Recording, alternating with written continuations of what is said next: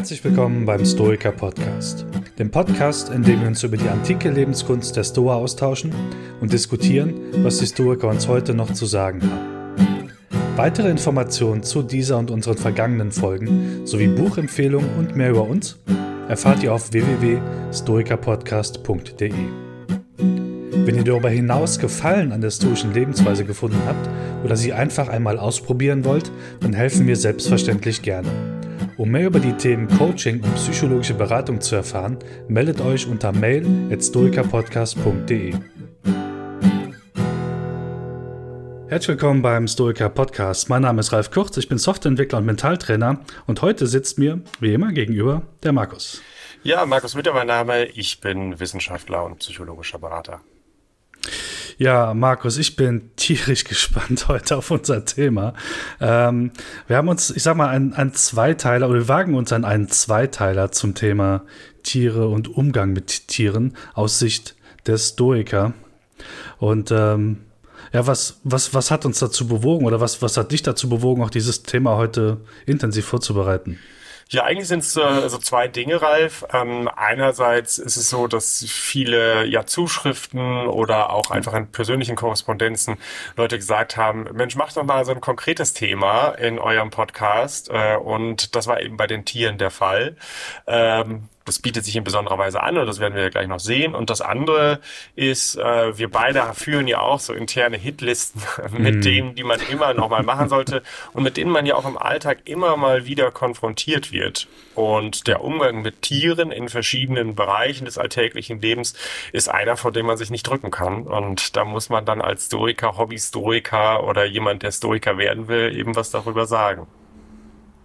Ja, das stimmt, genau. Also es ist die, Auseinandersetzung, muss ich sagen, von der Vorbereitung war und ist auch, wird noch sein, sehr, sehr spannend und toucht so, so viele Bereiche des, des eigenen Denkens, dessen, was, was da draußen los ist.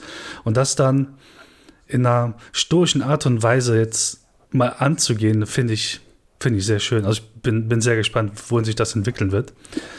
Ähm, ja, ich auch. Äh, und du hattest ja schon angedeutet, dass wir das Ganze versuchen, so zwei zu teilen. Ne? Dass wir ja. heute erstmal über das grobe Thema reden, Umgang mit Tieren, wo kommen die eigentlich vor in unserem alltäglichen Leben, welche ethischen Fragen stellen sich und wie gehen die Stoiker tatsächlich darauf zu. Ne? Also wir mhm. sagen uns die Quellen und dann in einer zweiten Folge ähm, vielleicht, äh, ja, es wird sich ja auch andeuten, der ersten Folge schon, wie man ein bisschen über die Stoiker hinausgehen kann. Also wie kann man sowas noch etwas besser sehen.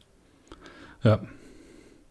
Ja, würde ich sagen, Gehen wir mal, gehen wir mal rein. Habe ich gehört, das sagt man jetzt so. Gehen wir mal rein ins Thema.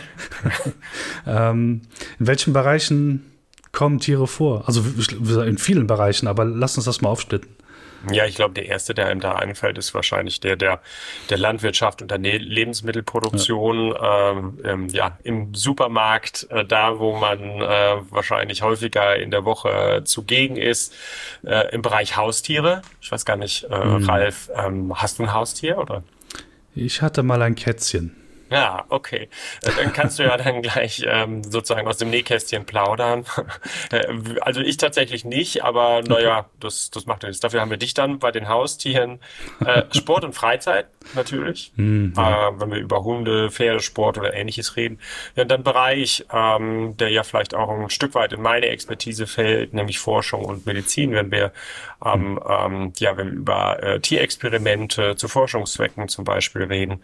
Und ja, ganz beliebt Zoos und Wildparks. Es gibt bestimmt noch viel mehr Bereiche, aber das sind so, glaube ich, die großen Bereiche, wenn man mal da die Felder absteckt, wo wir einen Umgang äh, oder irgendeine Begegnung mit Tieren haben. Hm. Ja, das stimmt, spannend. Und die sind, ich sag mal, auf alle auf ihre individuelle Art und Weise irgendwie problematisch auch. Also nicht nur problematisch, aber irgendwie kann man an allem irgendwas was finden, was gar nicht geht. Aber ich glaube, es gibt einen Bereich, der wirklich sehr problematisch ist, um das mal so rumzuframen jetzt. Ja, ähm, ich würde vielleicht sagen herausfordernd. Insofern, Schön, als dass ja, es sehr, sehr, sehr irritierende ja. Phänomenbereiche ja. gibt und äh, in der Bereich, den wir natürlich jetzt meinen, ist ja der Landwirtschaft und der Lebensmittelproduktion, mhm. wo einfach die meisten Tiere quantitativ vorkommen. Mhm. Also die Masthühner, die Schweine, die Rinder, Legehennen und so weiter. Ne? Und das ist ja jetzt, glaube ich, auch der Bereich, den wir uns vorwiegend gleich einmal zuwenden wollen. Ähm, auch die Historiker hatten dazu eine Meinung Meinung zur Tierhaltung, aber auch was sozusagen das, das Essen und Verspeisen von Tieren angeht. Ähm, genau, und da werden wir jetzt gleich mal ein bisschen drauf zusteuern. Das bedeutet ja nicht, dass die anderen Themen nicht, nicht wichtig sind und vielleicht machen mhm. wir da nochmal eine andere Folge drauf, darauf, aber äh, die Stoiker haben eigentlich weniger zu, äh, dazu gesagt ähm, und ähm, entsprechend fokussieren wir uns einfach darauf. Ja, klingt, klingt nach einem Plan. Ähm, Sag mal, du hast uns ein paar, auch ein paar Zahlen vorbereitet, wie es eigentlich in dem landwirtschaftlichen oder Lebensmittelproduktion aussieht mit den Tieren. Ähm, wollen wir das, das noch vertiefen oder steigen wir direkt ein in die ethischen Fragen? Ja, äh, na, na, klar, ich könnte jetzt irgendwie die Zahlen vorlesen, sie sind dann irgendwie erdrückend und vielleicht sogar schon auch ja. eine, eine, ethische Wertung. Also ich kann da mal anfangen. Also bei den Masthühnern ist es so, dass jährlich in Deutschland mehrere hundert Millionen Masthühner aufgezogen werden. Die Zahl kann je nach Jahr und Quelle zwischen 600 Millionen und 700 Millionen liegen. Bei Schweinen ist es so, ähm, dass Deutschland zu jedem Zeitpunkt etwa 25 bis 30 Millionen Schweine in der Masthaltung hat. Bei Rindern ist es so, dass in Deutschland werden etwa 3,5 Millionen Rinder gehalten, wobei nicht alle ausschließlich für die Fleischproduktion bestimmt sind.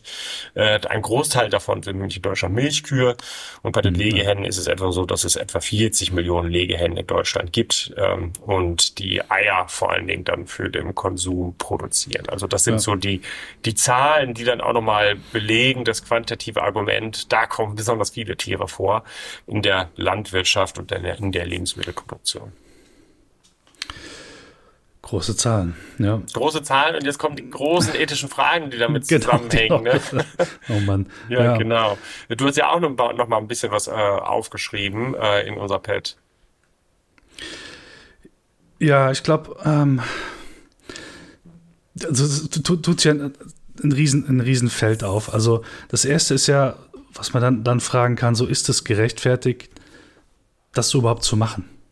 Oder?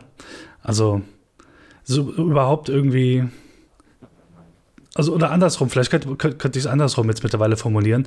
Welcher, welcher Umgang wäre denn gerecht aus Sicht des Menschen mit, mit Tieren? Also. Mhm. Also die Frage, die, die jetzt bei dir dahinter steht, ist vielleicht sowas wie, ist es überhaupt gerechtfertigt, Tiere aus ihrem natürlichen Lebensraum ja. erstmal rauszunehmen und in die Mast, ähm, in die ja. Maststelle ähm, zu bringen ne? Ja, und für genau. die Lebensmittelproduktion einfach zu, zu nennen. Ähm, kurz nochmal einmal zu, zurückgespult. Was wir jetzt mhm. gerade machen, ist jetzt nicht, dass wir eine ethische Wertung ähm, ähm, probieren, sondern einfach nur ganz kurz mal diese ethischen Fragen umreißen. Ja. Ähm, die damit zu, zusammenhängen. Also nur damit die Hörerinnen und Hörer da nochmal so einen Überblick haben. Ähm, und dahinter steht ja, glaube ich, der, die Frage, die du, ähm, die du ja auch schon angedeutet hast, ob wir Tiere überhaupt töten dürfen, ne? Oder ob es tötenswertere Tiere ja, genau. zum Beispiel gibt oder nicht. Ne? Ja. Ähm, wenn es Massentierhaltung geben sollte, was sind dann eigentlich die Bedingungen ja. für Massentierhaltung? Vermutlich würde man sowas ja nicht sagen wie macht wie ihr wollt. Also entweder ja oder nein, sondern wenn man schon ja sagt, dann wird man vermutlich Bedingungen einführen. Ne? Ja. Also, äh, und dahinter stehen dann ja auch wieder so Frage, was artgerechte Haltung zum Beispiel heißt im Bereich ja. Masttierhaltung. Äh, und generell ja auch Fragen, die ja äh, hier und da diskutiert werden, ähm, äh, und auch unter uns ja diskutiert wird. Ich glaube, das darf ich so sagen gerade. Du hast mich zum Beispiel auch kurz vorm ähm, Podcast vor der Aufzeichnung gefragt, ob ich eigentlich Vegetarier bin oder nicht. Äh, mhm. Und das ist einfach die Frage, dürfen wir Tiere überhaupt essen? Ja, und das sind auch die Frage, die sich Historiker gestellt haben und die vielleicht ja auch auf der der Hand liegen. Und jetzt sehe ich, jetzt hast du noch ein paar Unterfragen dazu formuliert. Ne? ja, ja, es, ja, also genau, ab, abgesehen von dieser Frage, dürfen wir Tiere essen, habe ich, gibt es dann so, so Fragen, die auftauchen, so dürfen Tiere Tiere essen? Ähm, also, ab, ne, wo, ist, wo ist das zu unterscheiden? Oder dürfen wir Tieren Tiere zu essen geben? Im Zoo zum Beispiel. Oder ein anderes Beispiel, was mir noch eingefallen ist, Ähm, es gibt ja auch, ähm, dürfen wir Tiere töten? Diese, ich glaube, es ist sowas wie Populationskontrolle von Jägern. Mhm. Die also die, die Bestände in irgendeinem, in irgendeinem Rahmen halten müssen, wollen, um halt irgendwas anderes zu bewirken, was wohl scheinbar in der Abwägung auch besser ist. Ähm, mhm. Mhm. Dann ist die Frage, gibt es vielleicht essenswertere, essenswertere Tiere? Also gibt es da vielleicht so eine Art Hierarchie? Ist es äh, verboten, die Katze zu essen? Ist es verboten, die Kuh zu essen? Oder ist es besser, oder ist es besser, Insekten zu essen? Also, mhm. es ist so ein, so ein Spektrum, was sich auftut, auftun könnte in der Diskussion, ähm, wo es vielleicht mal absurd klingt, mal klingt es, ja. Ja. Äh, ohne, ohne Wertung.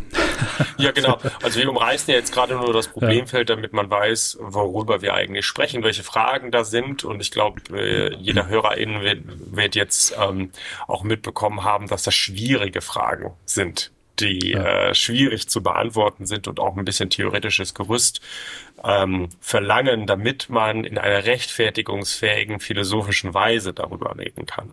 Mhm. Ähm, womit wir uns ja jetzt hier in dem Podcast beschäftigen, ist der stoische Weg. Das heißt, wir nehmen jetzt mal diese Fragen als Paket, ja, und gucken mal mit so einer stoischen Brille da drauf. Wie haben eigentlich tatsächlich die Stoiker ähm, sich diesen Fragen genähert und tatsächlich gibt es auch interessante Artikel in der Forschung, den können wir auch mal verlinken, Ralf, für mhm. diejenigen, die sozusagen unsere Quellen genauer interessiert und auch vielleicht auch noch ein bisschen weiterarbeiten wollen.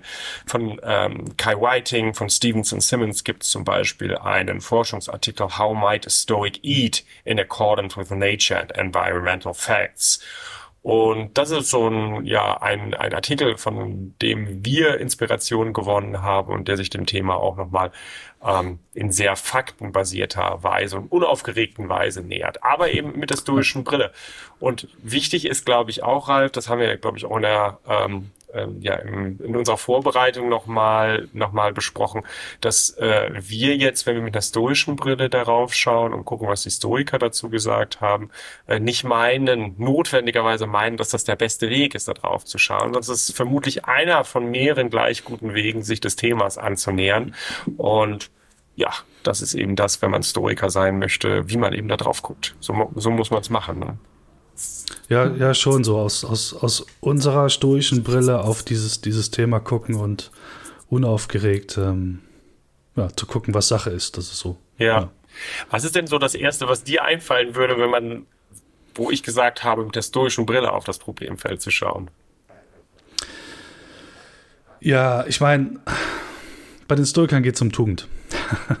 also habe ich, hab ich irgendeine Form von, von Tugendbrille auf. Ist das, was ich wie ich mit den Tieren umgehe, ähm, ist das in irgendeiner Form tugendhaft? Ist das selbstbeherrscht, mutig, weise und oder gerecht? Und ja, da fand ich es schön. Und in der Vorbereitung, dass, dass, dass du das genauso aufgeschlüsselt hast, auch jetzt, um, ähm, und wir den Hörer und Hörer und Hörerinnen eben durchführen, okay, was bedeutet es, was, was kann es bedeuten, die Tugenden auf diese Problembereich im Allgemeinen mal anzuwenden. Hm. Und was sagt der eine oder andere Stoiker dazu? Ja, ist ja ein ganz interessanter Blick eigentlich auch auf, auf Tiere und insbesondere auf Tier, auf den moralischen Status von, von Tieren, ähm, wenn wir das über eine tugendethische Brille machen. Also in der Regel sind wir im Alltag gewohnt, ähm, einfach über Rechte oder moralischen Status an sich von, von Tieren zu sprechen, dass sie meinetwegen etwas ähm, Schützenswertendes haben aufgrund meinetwegen ihrer Verfasstheit oder ähnliches. Und das mhm. sozusagen das der Schlussstein der Begründung ist, warum wir meinetwegen Tiere äh, achten sollten, warum wir sie essen, nicht essen, halten, nicht halten oder was auch immer mit ihnen tun sollten. Äh, und die, der Blick der Stoiker ist einer immer, der auf den Urteilenden von demjenigen, der einfach über Tiere urteilte, Umgang mit Tieren ist, äh, ausgeht. Und das ist ja interessant. Das heißt, wir reden nicht über die Rechte von Tieren, sondern hm. derjenige, der mit Tieren umgeht. Was ist das eigentlich für eine Person? Wie sollte er eigentlich sein? Das ist sozusagen der Schlussstein der, der Begründung. Und das muss man vielleicht sich erstmal vergegenwärtigen, weil das ähm, zumindest meiner Erfahrung nach, also da können uns jetzt auch gerne ähm, die Hörerinnen und Hörer berichtigen, ähm, aber meiner Erfahrung nach ist das erstmal eine ungewohnte Perspektive, die wir so im Alltag gar nicht anlehnen. Ja, es, es toucht ja auch so, das stellt ja die, die ähm, man muss ja sehr, darf da an der Stelle sehr selbstreflektiert dran gehen, weil ja die Frage im Prinzip ist, was sagt es über mich aus, wie ich mit den Tieren an der Stelle umgehe?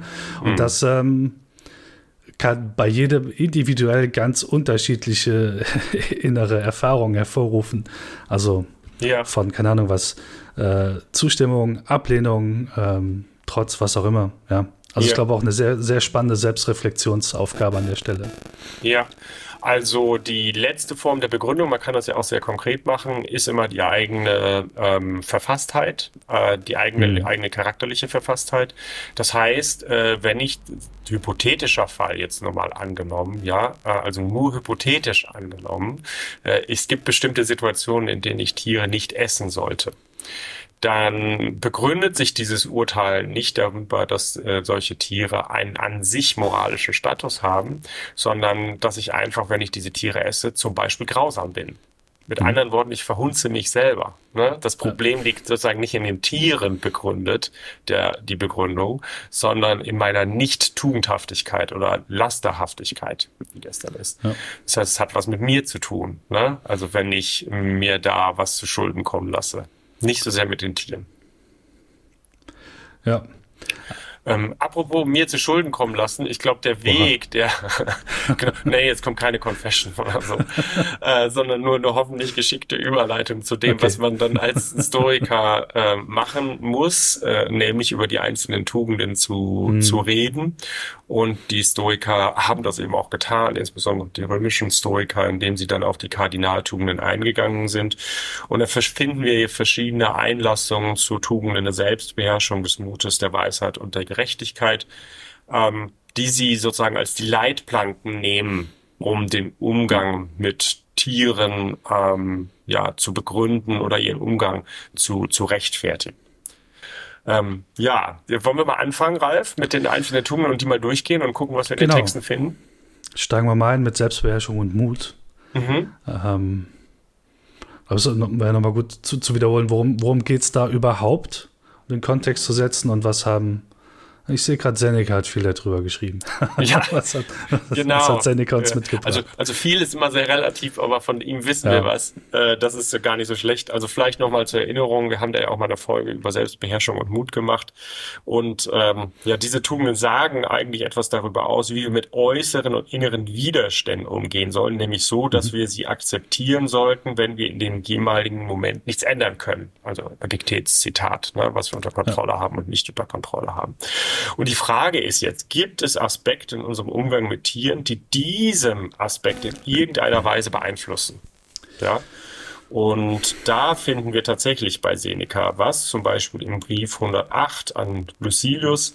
Und er nennt nämlich den Aspekt, dass der Verzehr von Tierfleisch uns müde und, und empfänglicher für, für Stress macht. Ja, also ähm, mhm. da, da kann man heute bestimmt empirisch, empirisch einiges zu sagen, ob das stimmt oder nicht. Aber hier haben wir auf jeden Fall einen Fall, äh, wo Seneca sich darüber äußert, hm, also wenn wir wirklich diejenigen Dinge akzeptieren sollten, die wir nicht ändern können, ähm, dann scheint der Konsum von Fleisch suboptimal für dieses Projekt zu sein. Mhm. Ja, das bedeutet ja nicht, dass jeder Fleischesser gleich irgendwie ein Stressmonster ist.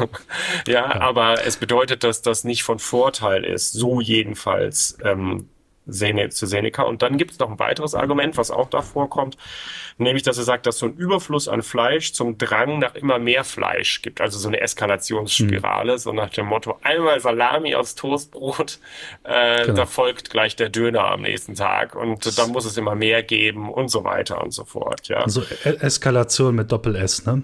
Ja, ja genau. Mhm. Also so muss man es, äh, muss man es, glaube ich, irgendwie auch sehen. Ja. Also das sind so die Sachen, die man bei, bei Seneca findet. Wichtig hier, wie gesagt, ob das stimmt oder nicht, das diskutieren wir dann vielleicht ja auch in der zweiten Folge, die wir dann mhm. über, ähm, über die Stoiker und den Umgang mit, mit Tieren machen. Aber so reden, das ist mal wichtig zu verstehen, wie die Stoiker darüber reden, dass sie sagen, dass Konsum von Fleisch ähm, suboptimal für die Ausbildung von Selbstbeherrschung und von Mut ist und uns hindert es vielleicht zu viel, aber die uns das erschwert. Ja, ja. Ich glaube, dieser, also dieser Aspekt von Unbeherrschtheit und Exzess lässt sich ja tatsächlich auf viele andere Dinge im Prinzip auch anwenden. Jetzt ähm, ohne das, das davor Gesagte irgendwie dadurch zu entwerten, aber ähm, könnte auch Wein setzen. Wahrscheinlich auch zu viele Äpfel machen auch nicht gerade glücklich. ist, aber ja, Senecas Beobachtungen sind auch schon sehr, sehr interessant an der Stelle. Ja, also es ist eine individuelle Beobachtung. Ja, das ist eine individuelle Beobachtung und die hängt sicherlich auch immer vom Trainingszustand des jeweiligen ähm, Prokoptons ab. Ja, also so mag bei einem die Eskalationsspirale schneller losgehen als bei dem anderen. Ne? Ähm, der eine kann gut sagen, okay, ähm, hier einmal Fleisch gegessen, morgen mhm. lasse ich es wieder gut sein, während das für den anderen, wenn man dann schon mal gekostet hat, ne, dann immer mehr daraus folgt. Ja. Das ist sicherlich dann vielleicht vielleicht auch ähm, individuell variant. Ja. Ne? Ähm, für Seneca selber folgt daraus auch etwas, äh, nämlich die Limitierung der Bedürfnisse beziehungsweise mhm. kein Fleischverzicht, aber eine Limitierung des Fleischkonsums, um eben da nicht reinzukommen in diese Eskalationsspirale ähm, und mhm. eben auch nicht da reinzukommen, sich andauernd, so wie er sagt, müde und gestresst zu fühlen, ja, um dem Ganzen irgendwie ja. keinen Vorschub zu, zu leisten. Ähm, es gibt noch einen anderen Aspekt, den hattest du jetzt, glaube ich, noch ähm, dir noch ja. überlegt, ne, der noch in eine ganz andere Richtung geht. Also ich habe immer, ich, ich habe so das, das, das, Bild im Kopf so ähm, an, antike Stadt und da hier und da gibt's gibt's auch, also andersrum, die Menschen damals waren vermutlich näher als, als wir heute an dem Leben und gegessen werden von Tieren sozusagen. Also Schlachten war wahrscheinlich auch Teil der Kultur. Man hat es wahrscheinlich auch gesehen. Es war nicht so verdeckt wie heute, geschweige denn, dass es in irgendwelchen anonymen LKWs irgendwelche Tiere durch die Gegend gekarrt werden. Das war, glaube ich, damals ein bisschen, man war näher dran am, am Leben und Sterben der Tiere. Also das und das, das zum einen und zum anderen, vielleicht gibt es auch heute sowas wie diesen zu hart emotionalen Aspekt, also äh, Bindung an Tiere, ist eine, ist vielleicht eher eine Hypothese, ähm, dass es da ja so eine Art emotionale Bindung an, an Tieren gibt. Ja, auch spannender also, Punkt. Ähm, sowas wie, dass man Tiere zu sehr vermenschlicht, meinst du sowas? Ja, genau sowas, richtig. Ja, mhm. ja. ja. ja, das wäre vielleicht sogar ein Punkt einfach für unseren zweiten Teil, dass wir da nochmal drauf schauen, wie stark verbreitet so ein Phänomen ist, was das Ganze auch irgendwie begünstigt und so. Und man könnte halt auch denken, dass zum Beispiel der ähm, ja, gewisser Medienkonsum und äh, so wie mhm. auch in der Öffentlichkeit über Tiere gesprochen und berichtet wird, bestimmte Fehlentwicklungen ähm, in dem Bereich, den du jetzt gerade nennst, auch provozieren. Ja, also das ist etwas, äh, was wir uns vielleicht nochmal aufschreiben für die für die zweite Folge. Da wird es dann nochmal richtig äh, interessant. Ähm, vielleicht noch zu, zu weiteren Tugenden, wenn du mhm. wenn du Lust hast. Also wir haben ja jetzt über Selbstbeherrschung und Mut gesprochen und äh, den Seneca zu Wort ja. kommen lassen. Es gibt ja auch weitere Tugenden, zum Beispiel die Weisheit. Ähm, das ist ja die Tugend, die etwas, Tugend, die etwas darüber aussagt, aus welchen Motiven wir handeln sollen, aus, aus welchen Wissensbeständen heraus wir etwas tun. Mhm. Und da weist Seneca zum Beispiel darauf hin, dass Gladiatorenkämpfe, äh, in welchen Tieren involviert sind, uns charakterlich abstufen, äh, nicht abstufen, ja, ja, auch, genau. aber abstumpfen. Ähm, ja. ne? Äh, weil wir dann nämlich aus Vergnügen oder Lust an der Gewalt zuschauen. Mhm. Und dann entwickeln wir so ein Motiv wie, es ist ja irgendwie amüsant, wenn jemand Ach, gefoltert ja. wird. Ne? Ähm, mhm. sei es Tier, sei es Mensch. Und das führt zu einer gewissen Abstumpfung, so dass wir das richtige oder falsche Motiv oder nicht mehr haben. Ne? Mhm. Ne? Also dass wir dieses Schrecken, diesen Schrecken nicht mehr verarbeiten und Abstand von dem von der falschen Handlung nehmen. Ja. Und das ist eigentlich ganz, ganz interessant, weil es da auch in der ethischen Literatur einige Parallelen gibt. Bei Kant gibt es nämlich auch so ein Verrohungsargument. Der spricht nämlich auch ähm, nicht direkt von den Rechten von Tieren, sondern dahingehend, dass Menschen, wenn sie Tiere zum Beispiel quälen, irgendwann anfangen, Menschen zu quälen. Also insofern gibt es ein Verrohungsargument. Wenn du das tust mit Tieren, dann ist der Weg nicht weit, das mit Menschen eben auch zu tun. Ne? Also hier gibt es noch eine Analogie bei, äh, also des Arguments, das wir bei den Stoikern finden oder was wir bei Seneca hier bei den Gladiatorenkämpfen finden, dass man das in der Geschichte der Philosophie, in der, in der tierethischen Diskussion auch findet, zum Beispiel bei, bei Kant. So, mhm. ich meine, das ist das jetzt, was wir zur, zur Weisheit haben. Äh, wir haben also über das Akzeptieren von Dingen, die man nicht ändern kann, geredet, Gerechtigkeit und Mut, über die Motive, die wir haben sollten, Weisheit. Und es ist, glaube ich, noch der große, große ja. Bereich der Tugend, der Gerechtigkeit, wo es vielleicht auch noch mal ein bisschen eingängiger wird, wie ja. die Stoiker das Ganze gesehen haben. Ne? Oder was denkst du? Ich glaube, das ist das, das, das große Thema, auch wie es bei, beim Thema Tier in der Öffentlichkeit immer, immer äh, hervorgehoben wird. Ist, ist es gerecht? Ähm, gehen, gehen wir gerecht mit den Tieren um? Aus stoischer Sicht müssen wir dann wahrscheinlich auch fragen, werden wir auch der natürlichen Ordnung gerecht, beziehungsweise auch was ist die natürliche Ordnung?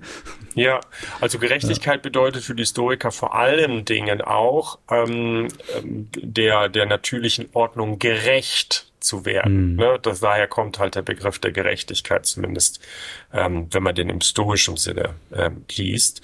Und dann ist die 100.000 Euro Frage, was ist eigentlich die natürliche Ordnung? Ne? Ja.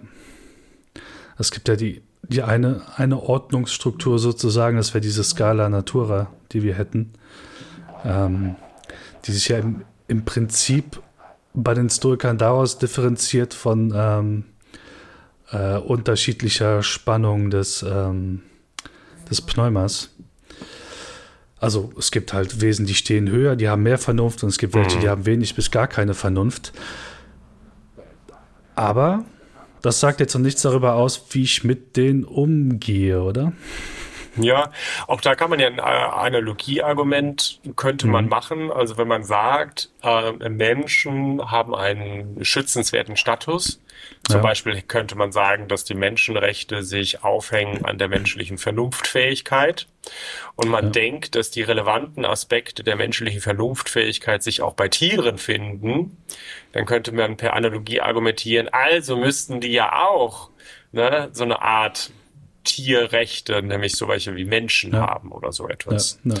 Ne? In der Regel, wenn man diese Argum äh, Analogie-Argumente fährt, ähm, dann ist es ja eher so, dass man den Tieren abgestuftes ähm, moralisches, mhm. ähm, moralischen Status zubilligt, was eben äh, bedeutet, dass man sagt, die haben ähnliche Komponenten, die Menschen, aber nicht in der gleichen Weise ausgeprägt und entsprechend haben sie halt einen niedrigeren moralischen Status und dann ist da, das die Folge, was du gerade sagst, dass man sich die natürliche Ordnung anschaut und dann hat man so eine Abstufung von, äh, von Wertigkeit innerhalb einer sogenannten Skala Naturae. Ne? Wenn wir uns jetzt aber mal genauer anschauen, wie die Historiker das dann gedeutet haben, also ähm, was mhm. heißt das? Was heißt das denn? Also wenn man einen niedrigeren Status hat, ähm, wie geht man da mit den Tieren um? Und da ergibt sich eigentlich erstaunlicherweise ein sehr uneinheitliches Bild. Also bei Physippus, darüber wird etwa, über ihn wird berichtet, ähm, dass er Tiere etwas betrachtet hat, was die Götter gemacht haben, so dass sie den Menschen dienen. Ne? Also Pferde sind zum Transport gemacht, Kühe und Schafe für Kleidung und Nahrung, Hunde für den Schutz. Ähm, Epiktet äußert übrigens Ähnliches. Das bedeutet, mhm. möglicherweise haben ähm, Tiere auch einen Moral, einen sta bestimmten Status aufgrund ihrer Vernunftfähigkeit. Nichtsdestotrotz ist sozusagen ihre Rangstellung unterhalb des Menschen und innerhalb einem Rahmen einer gerechten Ordnung hat halt alles eine Funktion. Ne? Ja. Und Tiere haben halt die Funktion, die ich jetzt gerade gesagt habe. Menschen haben eine andere Funktion, aber Tiere haben eben diese Funktion. Ähm, Plutarch wiederum äh, ist jemand, der die Stoiker kritisiert hat, aufgrund der, dass sie Tiere essen, aufgrund ihrer Vernunftlosigkeit. Andere Stoiker, zum Beispiel bei Mosonius liest das, ist auch ganz interessant, die schienen jetzt eher den Vegetarismus zugeneigt zu sein. Ja. Also wenn wir jetzt irgendwie darüber reden, wenn es, wie es darum geht, waren die Stoiker Vegetarier oder nicht, auch wiederum uneinheitliches Bild. Also wie gesagt, Plutarch hat die Stoiker kritisiert dafür, dass sie Tiere essen würden. Bei Musonius finden wir dann in der Primärquelle aber auch ein mhm. Hinweis, dass das vermutlich nicht für alle Stoiker galt, ähm, sondern dass manche, zum Beispiel Musonius, eher dem Vegetarismus zu ähm, geneigt waren. Das gefällt mir bei ihm eigentlich ganz gut. Also auch die Art und Weise, wie er das, wie er das argumentiert. Also sowas wie, dass er eben sagt, hier, Zieh doch einfache Nahrung der üppigen vor, der leicht zu beschaffenen, der schwer zu beschaffenen ähm, und der geeigneteren, der weniger geeigneteren Nahrung für Menschen. Und da folgt für ihn dann eben heraus zu sagen, okay, also Dinge aus der Erde essen, Nahrung, die von Tieren stammt, ohne sie zu töten. mhm. und auch eher Dinge, die ohne Feuer zuzubereiten sind. Und da blieb für ihn übrig Getreide, Pflanzen, Gemüse, Obst, Milch, Honig, Käse etc. mhm. Ja.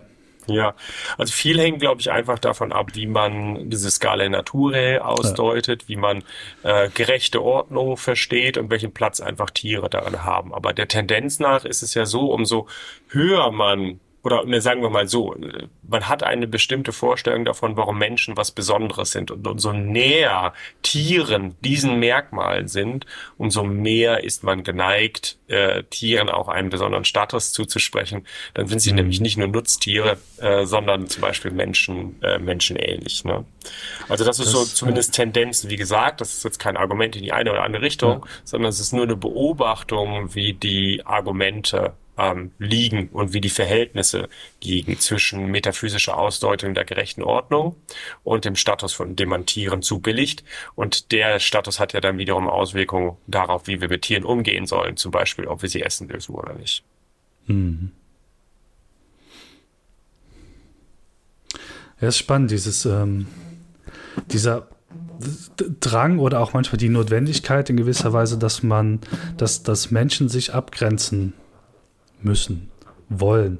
Also jetzt klar nicht, nicht nur von rein auf, ich sag mal, auf dieser Skala von, von Leben zwischen Tieren und Menschen, aber mittlerweile auch dank KI zwischen, ähm, was ist es, äh, bewusstseinstechnisch. Also mhm. das, ja, sehr, sehr spannend, wo wir uns da gerade befinden. Aber, ja, definitiv. Ja. Ich meine, die, die Stoiker, die hatten dann vielleicht auch noch nicht das empirische Know-how, das wir mhm. vielleicht heute haben. Das ist ja auch etwas vielleicht für unsere zweite Folge. Nehmen wir für eine Sekunde an, dass überhaupt dieser Zugang philosophisch plausibel ist, über eine gerechte metaphysische oh. Ordnung oh. äh, einen Status zu ja, begründen. Okay. Da kann man ja auch viel, viel zu ja. sagen. Stoische, Stichwort stoische Physik, ob das plausibel ist oder nicht. Aber nehmen wir das für eine Millisekunde mal an, dann muss man ja äh, zumindest um das Argument besser zu verstehen und auch scharf zu machen, philosophisch, hm. etwas über die Merkmale sagen, die Menschen einen besonderen Status geben. Ja, ja klar, Vernunft, aber was heißt das? Ja. also was heißt das konkret? Ne? Ja. Also lass uns mal in die Details gehen. Und das kann man dann eben per Analogie auf Tiere übertragen. Haben die das nicht auch? Also man sagt hm. sowas wie, Menschen haben diskursives Denken. Aber haben Tiere das nicht auch in gewisser Weise?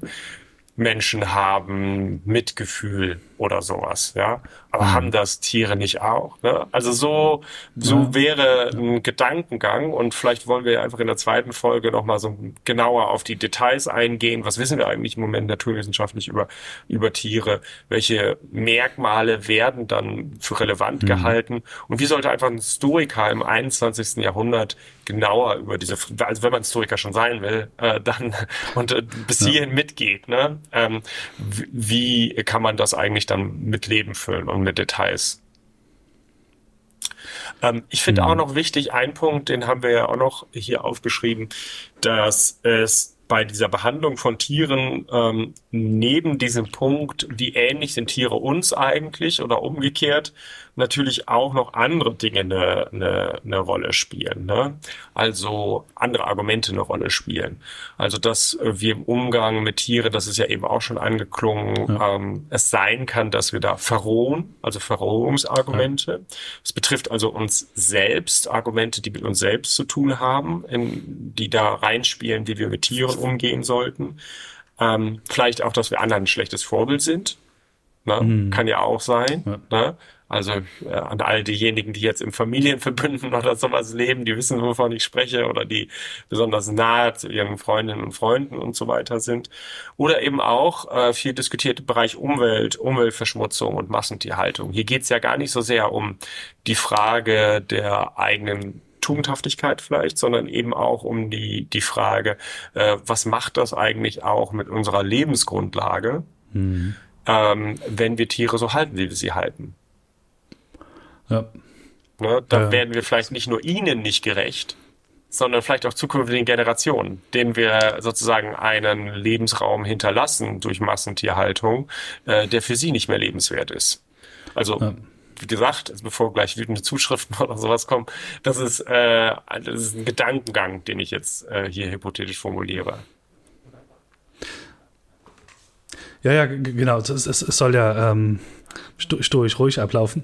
ja, genau. Also wir wollen ja äh, hier jetzt Sachlich. zumindest jetzt noch nicht sagen, ähm, was wir denken, wie man das weiterdenken mhm. kann, wenn man schon Historiker ähm, oder Prokopton sein möchte, sondern erstmal einen Überblick über die Landschaft zu schaffen, wie die Historiker darüber gedacht haben und welche ja. Punkte da eine Rolle gespielt haben.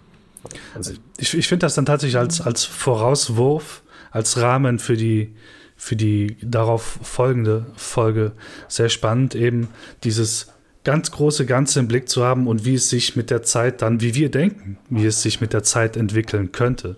Also wir, wir wissen es nicht, es ist ja Prognose aufgrund von Daten aus der Vergangenheit, von daher, aber das, das, das so im Blick zu haben, welche, was, was passiert im Großen und Ganzen, was, wie verhalten sich diese Systeme untereinander und wie könnte sich das entwickeln? Ja. Oh Mann. Ja, wo, wo stehen wir jetzt? ja. Was packen wir in unseren Koffer, äh, Ralf? Also ich kann, ich kann dich mal vorausschmeißen, wir haben die zweite Folge noch nicht äh, in, in der Gänze vorbereitet. Also ich bin ziemlich gespannt, was da rauskommen wird. Ähm, ich, ich nehme das Ganze auch eh nochmal zum Anlass, vieles von dem zu reflektieren, was ich dahingehend persönlich mache und nicht mache und ob die Entscheidungen richtig waren oder nicht oder richtig sind. Ähm, hab, ja. Was ich mitnehme, ist, dass es ein unheimlich komplexes Thema ist und ähm, belasse es dabei. Ja, genau, das kann man, glaube ich, bei allen Dingen so sagen, die unseren Alltag betreffen, ne, dass das einfach ja. auch eine schwierige Angelegenheit ist. Und das merkt man dann vor allen Dingen, wenn man jetzt so wie wir jetzt noch darüber sprechen muss und äh, die Schwierigkeiten irgendwie in Worte fassen. Ich hoffe, uns ist das heute gelungen. Ähm, was wir ja gemacht haben, war ja erstmal jetzt, ähm, haben wir mehrmals auch schon gesagt, einfach versuchen, einen Überblick zu stiften, mhm. ähm, welche Fragen kommen davor, ähm, was haben die Historiker selber gesagt und einfach zu vermitteln, Mensch, das ist der Blick, das ist die Linse, das ist die Brille, mit denen die Stoiker darauf kommen. Das ist eine Form von Tugendethik. Die gucken ja. eben auf die Tugenden der Selbstbeherrschung, Mut, ähm, Weisheit und Gerechtigkeit. Von da aus gucken sie einfach auf den Phänomenbereich. Es kann sich unterscheiden von dem, so wie man vielleicht im Alltag gewohnt ist, da drauf zu schauen. Aber das ist eben dieser stoische Weg. Und dass da Fragen offen bleiben, äh, das ist ja nicht schlimm. Äh, mhm. also das kann man ja als philosophische Irritation erstmal so stehen lassen, dass man, dass man sagt, hier sind die Fragen, hier liegen sie da. Wir müssen auch noch darüber nachdenken, ist ja urstoisch. Ja. Ne? Wir wissen auch noch nicht, was dabei rauskommt. Belassen wir es. Und vielleicht ist das ja auch ein schönes zwar kein persönliches, aber ein schönes Ende, um für Zuschriften einzuladen. Also genau. ähm, was meinen die Hörerinnen und Hörer zu dem Thema? Haben wir das richtig aufbereitet? Haben wir was vergessen? Vielleicht mhm. wollt ihr uns auch schon eigene Meinungen dazu mitteilen zu dem Thema. Darauf wären wir ganz gespannt und würden das dann auch in der zweiten Folge ähm, aufnehmen. Und damit ja. würde ich sagen, Ralf, wenn ich nicht noch was vergessen habe, dann ist die Lage der Stoiker Darf ich zu Ende sprechen, ja? Ja, die ist, die ist hinreichend äh, dargestellt. Die ist hinreichend dargestellt. Prima. Also, ja. ähm, macht's gut und genau. bis bald. Tschüss. Bis dann. Ciao. Vielen Dank fürs Zuhören beim Stoiker Podcast. Abonniert auch gerne unseren Newsletter, um über aktuelle Termine und neue Folgen auf dem Laufenden zu bleiben.